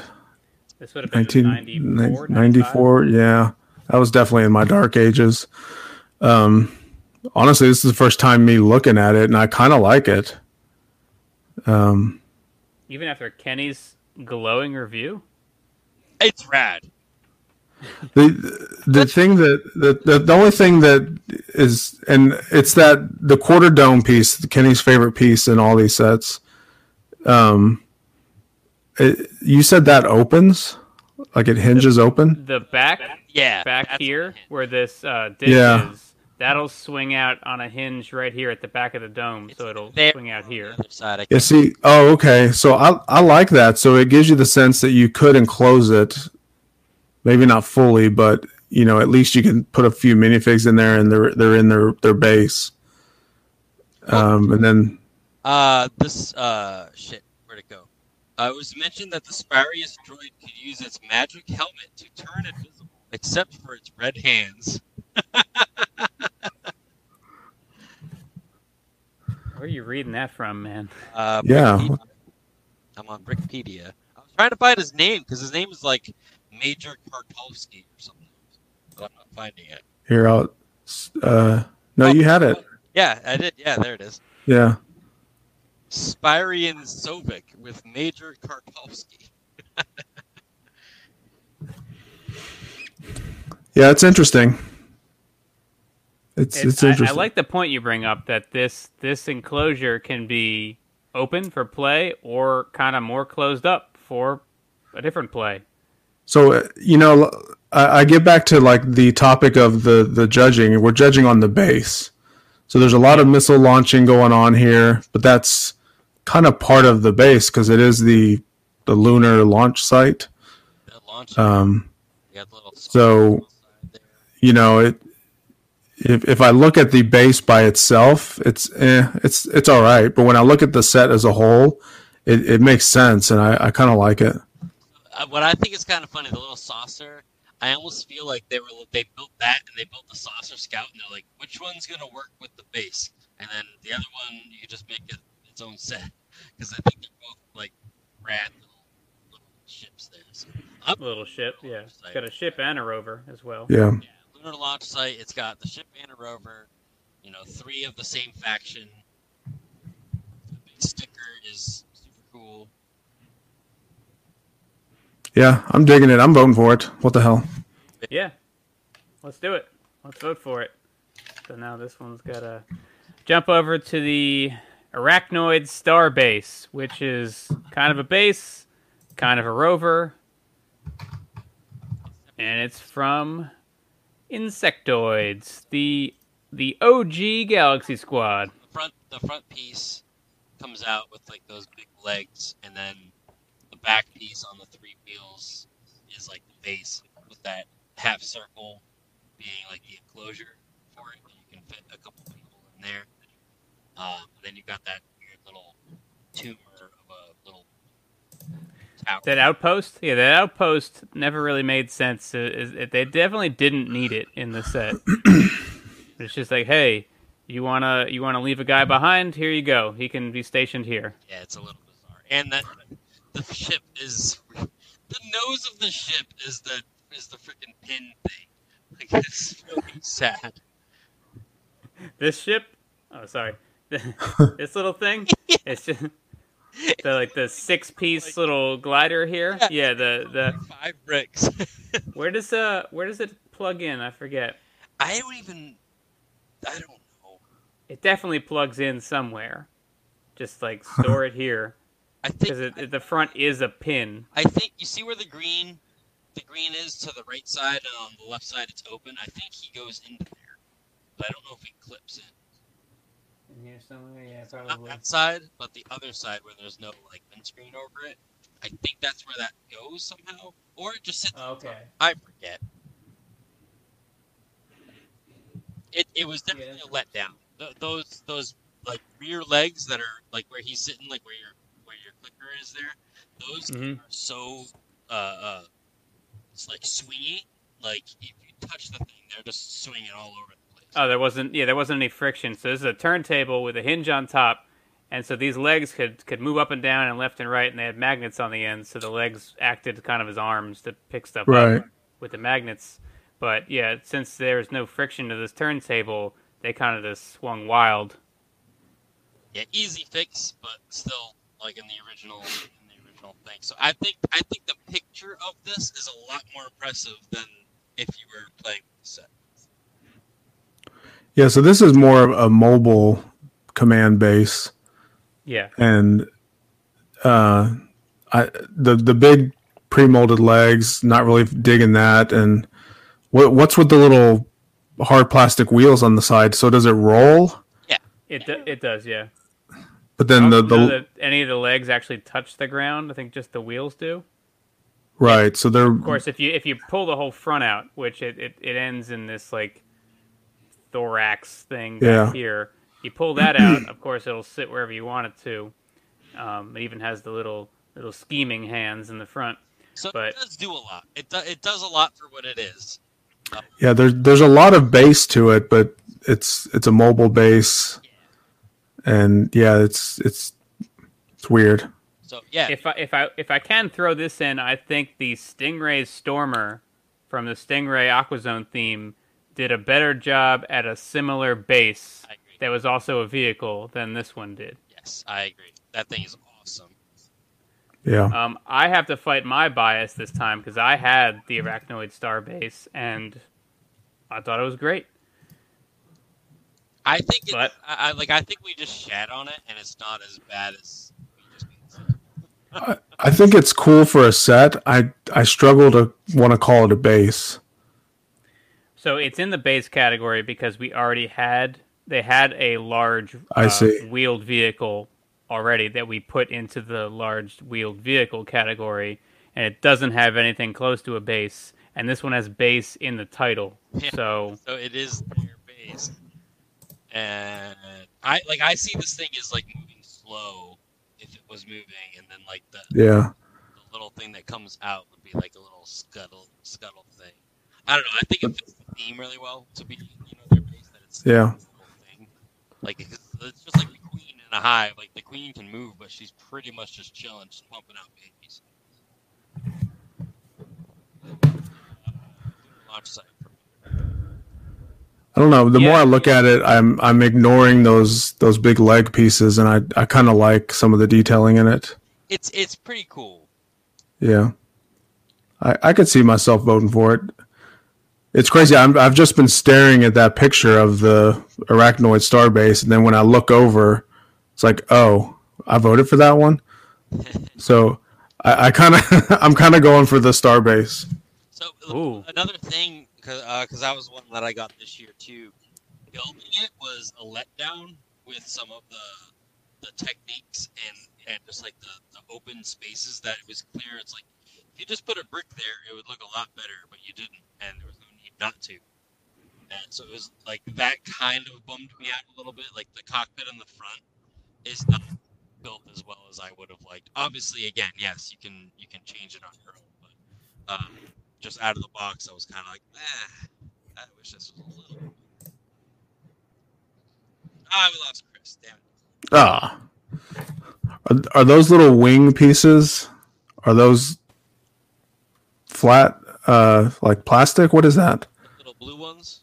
Yeah, that are in that little eight-piece little flyer thing. Yeah, it's it's just like a little uh, wing attached to like the three the three prong like hinge. Yeah. like arms, it's like attached to that basically. Um, so they can only go up and down on that one, I believe. They can't go back like back. Yeah. Um, they do. They use those on on. They have larger ones. There's, there's a couple really cool vehicles that they used because they're obviously just like bugs flying around and stuff. But um, they did they did the bug concept really well, and Galaxy Squad did it pretty well as as well. Um, the difference is the Galaxy Squad had to incorporate the conflict of like good guys versus bad guys when this was just you buy it, it's all insectoids, buy whatever else you want to combat it. yeah, the only the only um, conflict that there was that we included was just the the one prisoner on space police ships. Everything else we, we, we just fought everybody that came with like multiple factions.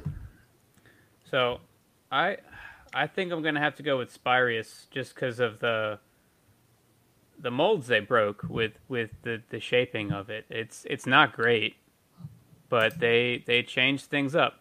And yeah, this is also a a rover base that we haven't seen yet, except for potentially just Mtron. But I I think the out of the out of the grid techniques they they went for with Spyrius base, I think I like that better. It's yeah, Spyrius. I still don't think it's gonna. Who knows? It might surprise us. All right, we got the uh, Ice Station Odyssey. Oh!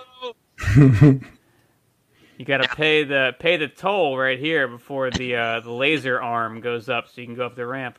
Now, this is, I believe, the first one we've looked at that has two base plates.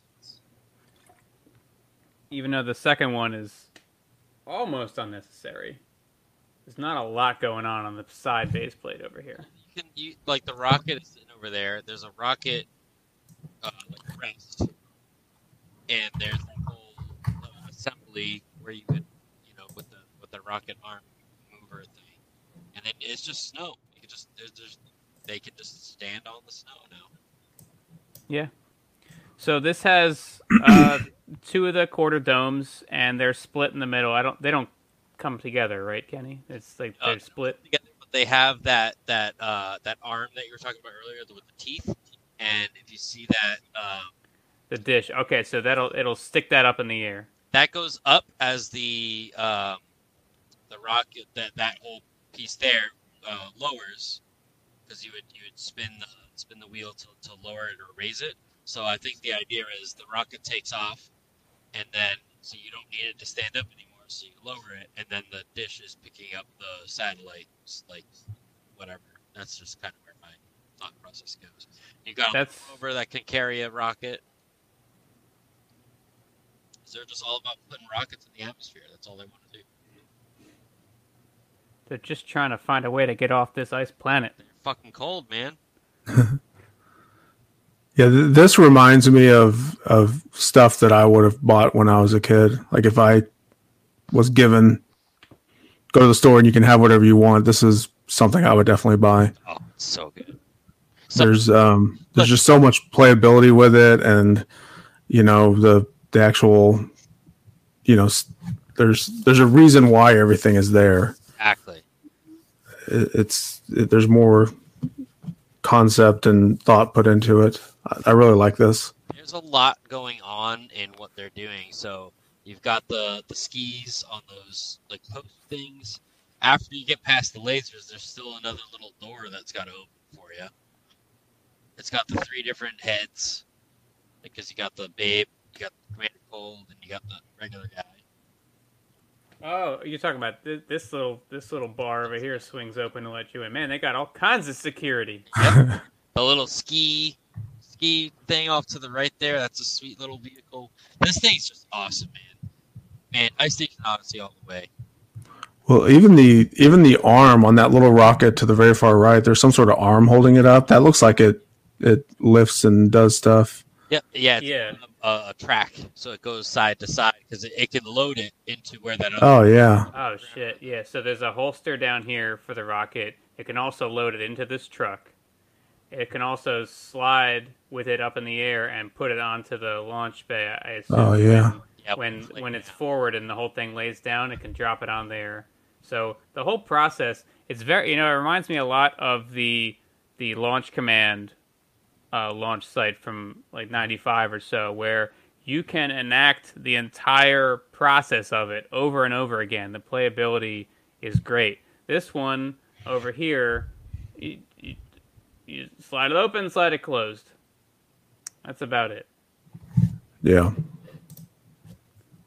so playability standpoint i put it up there with that space police 1 that that lost earlier as as far as there's even. so much you can do with it I think there's a lot more that it, that it can do. This thing's and the colors.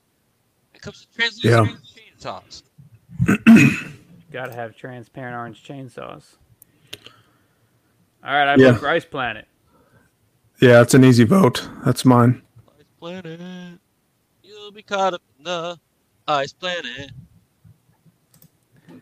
Okay, uh, this is the message intercept base from Blacktron One, Uh oh. aka the champion. so I'll take you through the madness here. It has not only one but two of the long Technic racks with winders. One can take this outpost here with the quarter dome from roughly this point where it connects to this hallway, this fully enclosed hallway, out to out here. It slides, I don't know, fifteen to twenty studs to the to the side. So it I don't know. I don't know why you'd want it to go just that far out, but perhaps you can build it much farther. It comes with one crater plate here for Brian Brink. It has uh, the main base here, which is very open on the front and in the back. It doesn't look like it's open in the back, but that's just the background you're seeing through there.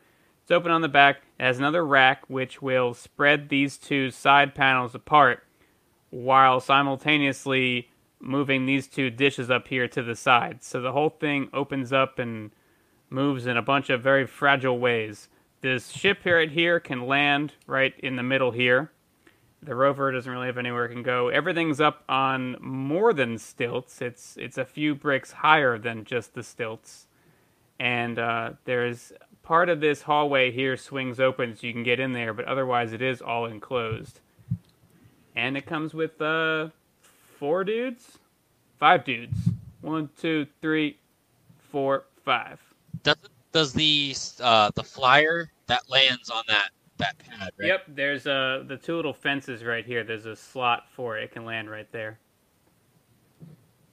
It's got that piece I like too. So uh, I'll never not vote for Blacktron One. I mean, you will next next time. It's probably the biggest. I don't know about part count, but I think it might be the biggest of all the sets we're looking at. It, it definitely does have a lot of parts, but it has a lot of big parts too. That's a bad thing. That, that's a great base. Yeah, the the thing I like about this is the size and the fact that it is it does have that sense of enclosure.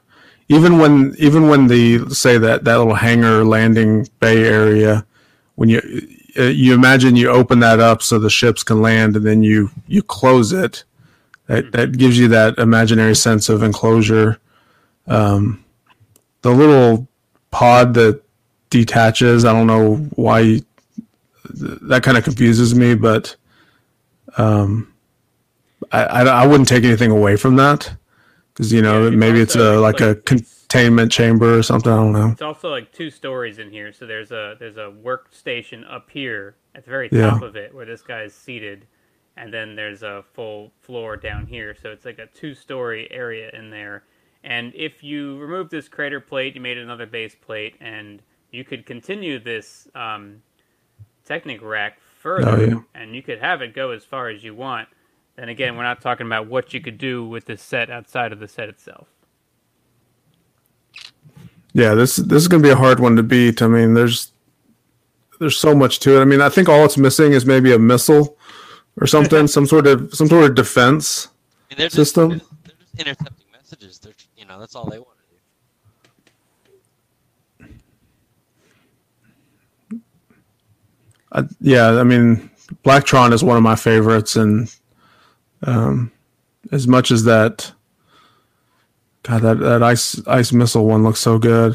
Blacktron is Ah, it, it it's tough for me too. And the Ice Planet is quite possibly my favorite theme ever. But I do base wise, I love that hallway. That's one of my favorite things on any. They did a great job of enclosing it. It didn't, by all standards, it didn't need to be enclosed at all. Like, when else are we getting a hall, uh, like a space corridor like that that's enclosed? and that is super cool. Uh, that that's a great base. There's a lot of great uses. You see, uh, well, it's something something funny that I always liked about the the Blacktron ones are those stupid little hoses. I mean, there's they're not connected really from one thing to the other. there. but they just add that cool little detail of oh look at that. I, I remember having some of those as a kid and it's like we would incorporate those in every single one of our builds Yeah, those hoses are great. Uh, man, this is this is tough. This is tough for me because this thing is great. Well, it's only going to take one of you because I'm voting Blacktron. Well, Uh, what say you? uh i can be the tiebreaker if you want to go ice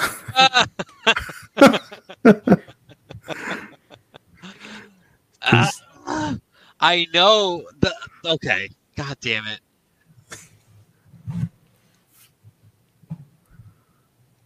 This is this is gonna hurt, but I, I uh, I'm, I'm going Ice Planet.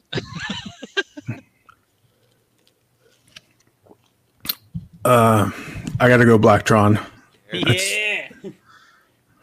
you got end space police brutality. Blacktron. All right, so now Winner. Blacktron on Blacktron action. now the winner um, arrived.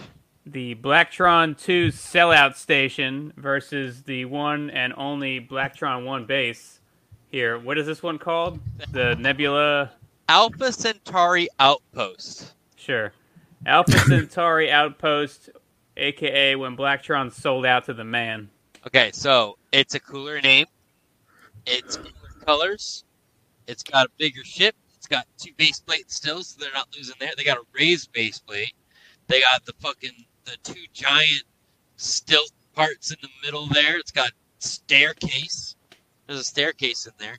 They got the white the white jetpack. Is this another ship right here? Yep, that's another little ship that can attach to the, the front of that ship because they're all modular. They can go throughout all the whole entire theme. They, they can all switch around. Uh, it's got the little. It's got it's got hoses. It's got hoses everywhere. It's got more colors. Blacktron was just black and yellow. Blacktron Two is black, white. Okay, it's still two colors. uh, Blacktron Two, all the way. So much going on here. It's so awesome. It's got it's got my favorite piece ever.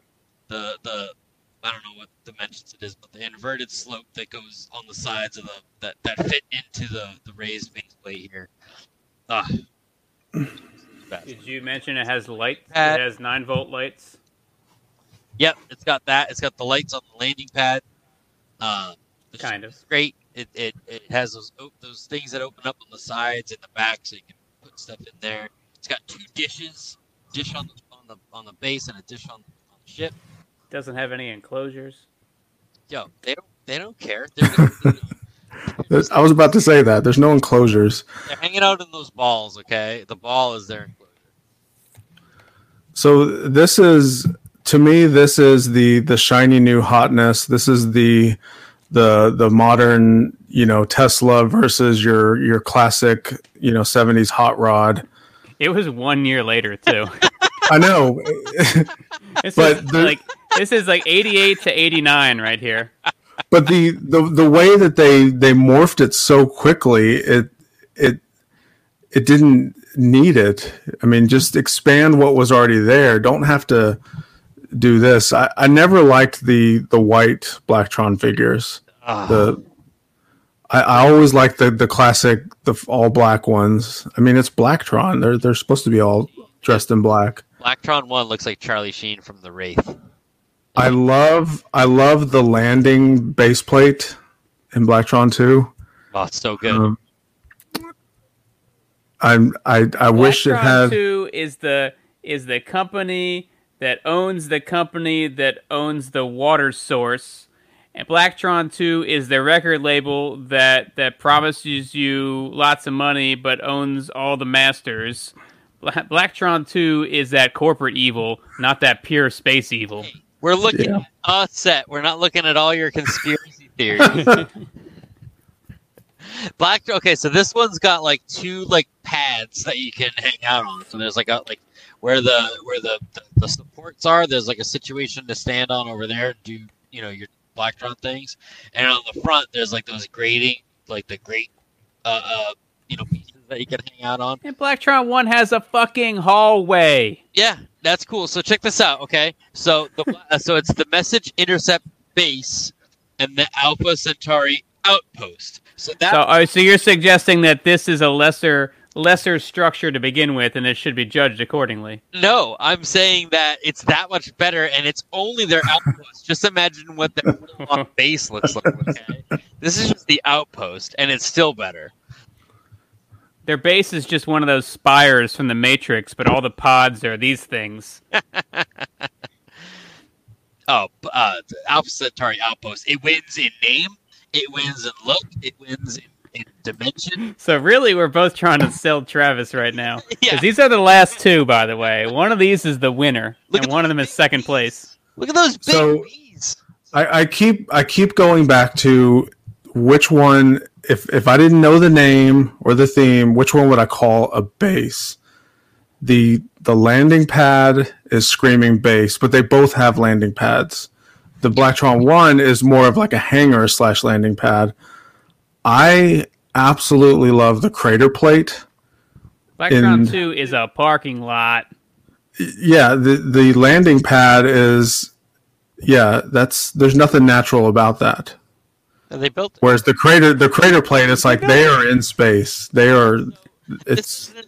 This let, let's let's not get hung up on the word base, okay? Let, let's also note that they clearly use the exact same plastic uh, styrofoam photo shoot area here for both of them.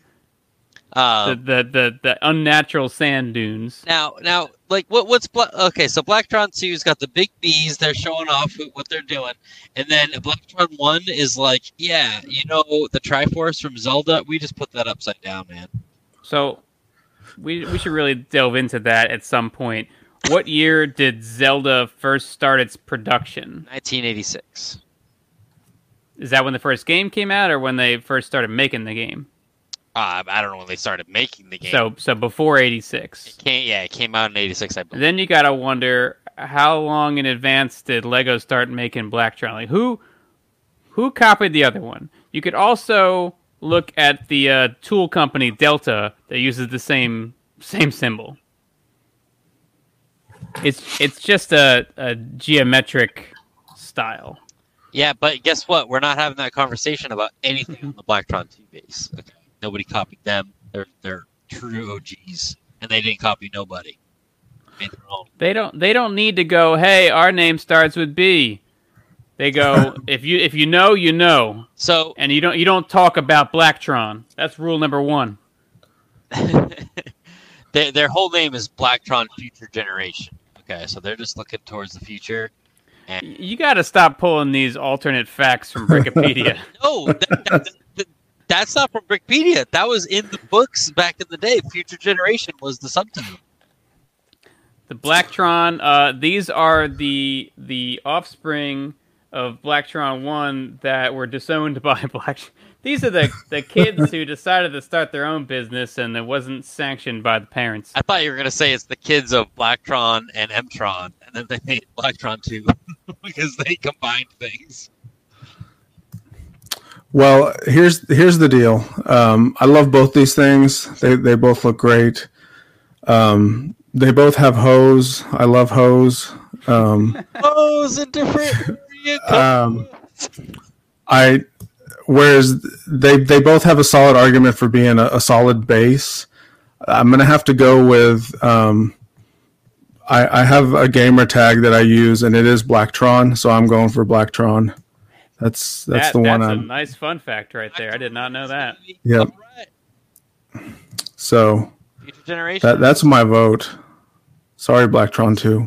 Wait a second. Look at the look at the. Number. they're one, Oh wait, wait. they're one I- number off. How does that? Kenny, Kenny, you're you're the guy. You're you're the guy at, outside of the polling place. It's like, hold on. I know you came here to vote, but what if I completely changed your mind right now in the next five seconds? No, it wasn't even that. I just noticed the numbers. How are they just one number off from each other? And they came out like a lot of shit came out between them. Back Um, in those they- days, they didn't release hundred sets a week. They also yeah, they also went by tens back in those days. So um so uh Blacktron 1 was probably like 57, 67, 77, 87 and uh then the Blacktron 2 is probably up by 1 but also by tens. Interesting. That's kind of cool. Honestly, Blacktron one is is my it was my vote from the get go. You know, I, I enjoy listening to you try to sell it. I- If they would have had a different foam table on the Blacktron two picture, I may have voted that one. Black, But- Black 2 can't even be contained by this photo. You're missing so much of the base. There's so much to the right. Like it's there's. much- Yeah, I mean there's a I mean, maybe we can have a- Maybe we can have a, a rematch one day when we get some alternate pictures, but um, I I don't know. I just I like Blacktron one. pictures of my Alpha Centauri outpost, and Chris will take pictures of his messages. Wait, he doesn't have it anymore because because he you know it's not good enough. I had two of these built at one point. That's how cool it is. I've never built the other one. That's how not cool it is. That's how you don't know how cool it actually is. I mean, this thing's great. I'm not gonna I'm not gonna lie. This thing's great. If hey, if Blacktron two didn't try to, to shoehorn in the uh, the nine volt battery box with light gimmick, they probably could have pulled off a lot more base for their base. In, it was it was hidden perfectly. It does not hold it back at all. No, I I mean, not that it wasn't integrated well. It's just they said we need another gimmick for this, it did not. and and. I can't assume that the nine volt inclusion was a cheap inclusion from a set to set basis. Could have had more base. this is a great. It chose to have lights instead. and I think I think I I will acquire one in, in my lifetime because I enjoy this. Well, I got one in my store, so there's that. That's true. I sold the other one. I might have even had three at one point. I mean, let me let me put it this way: there actually is no pointless gimmick in Alpha Centauri Outpost. Where, however, this one to move over in Lego guy size to move over about ten to fifteen feet. I, I, I don't quite understand. I think it looks great in, in either configuration. Don't get me Might have been better if they took the crater plate and made it this corner back here and just kind of built the, the struts around it mm-hmm. and had more space to venture outward. But you can only go as far as this, uh, s- I think it's either 16 or 18 long. I This like rack the Yeah, goes. I think what what they needed was where where the little uh, spaceship is in the picture. If they would just had another module part of the base there, Oh, So for it this slides. to connect to. Okay. Yeah, so it slides from Yeah. ba- one side to the other. That would make more sense. It's it's like a ferry goes back and forth between Yeah. the, the the walkway here. But yeah, and just the rest floating itself out. over here. Yeah, floating out to nowhere is kind I of agree. kind of different, but yeah, still the Get better winner. reception over there. It's like when you when you twist the rabbit ears. We're in a dead zone over here. We got to go ten feet that way. So you said this Hey, is fragile. Electron. The- like that's not because of uh, uh, it's an age thing. Is it just kind of hanging on, like when it opens up? What's that? You said that it was fragile. Oh yeah, it's it's just it, it's an age of engineering. Yeah. So it's the Technic rack goes straight up right here. It's it's this yellow one you see it right here, and then it's connected to these plates here. There's turntables here, here, here, and here, where it, it's just a two by two turntable plate. So this goes up, and everything rotates so that it, it spreads itself out, but it's all hinges on everything being connected exactly right, and this connection being strong enough where this whole apparatus is connected to the rack right here by, I think, uh, jumpers on a plate. Right. I gotcha. Um, It it it could have been built better had it not been in 1987. you know, um, you know, it's not fragile. Yeah. I, yeah, I think with this one, if if they had the modern Technic system with all those studless pieces, they could. I mean, it would be pretty awesome to make something like that. Absolutely. Modern, basically modernize this set. That's a big theme on this show is Uh-oh. give us the sets we loved from the 90s and 80s, but but build them with current technology and not as many price and part restrictions. We'll modernize them ninety-seven percent of the way, and not not finish it. Well, I feel this one could be modernized easier than the Alpha, Alpha Centauri because Well, that would- Alpha Centauri's on that giant base plate. Unless you just build all that out of bricks. That shit doesn't. This one is this one's just on regular plate. Danny's about to say the Alpha Centauri doesn't need any updates. no, it doesn't need any updates. It's already perfect. That thing's great. You know, well, it's it's a perfect second place. all that needs is just more of those landing pads attached to it. Oh wait, no, it doesn't, because I already have them all attached, and it looks fucking awesome. Well, I'll put a link to me dropping it, and we'll see how it holds up. A link to uh, how corroded is the battery box. Mine is perfect. Thank you, bricks on the dollar. That's right. I did sell you one. I didn't. So, yeah, I, I I got a bunch of Blacktron two sets in the boxes used, traded in, and I didn't really want to have to inventory them. So I, uh, Kenny was expressing interest in buying them, so I sold it all straight to him without even checking it out. And it was uh, a parts, I think, in the aerial intruder, and it was not a big deal. All right, that means we only have one of those brackets left. In the in the coming weeks, we'll get to the big ship, which is gonna be great. Fantastic. for for for once, it's not gonna go to Blacktron. Uh, Blacktron 2 has a chance. No, it doesn't. It absolutely does not. It's a great ship. It's just not as big or as in, impressive. It absolutely has no chance. But you know what does have a chance, and will probably win. Um, both of the Space Police sets, yes. Team Freeze Defender, baby. I don't know if that one has a chance either. Oh no, that's that's that's the number one seed for me. All right, and after all that, we'll look at all the winners, and I I don't know. It's been tossed around that we could have all the winners compete against each other, but they're all different categories. I don't think that really makes sense. There, no need. All right, so uh, get us out of here, Travis. All right, so thanks for watching the show. As always, um, all there's probably like two or three viewers left, so appreciate you guys sticking to the end. Don't forget to check out String Cheese and Applesauce, all the fun stuff there. Uh, Kenny on the Penny. Do you, do you have a channel? Uh, no, I'm just Kenny Prime. Okay, don't check out Kenny, and then all things bricks. Go to bricks on the dollar. That's right. Hey, that was great. That was much better than when I put somebody else on the spot. Yeah. Uh, When I get put on the spot, I just do that. he goes away.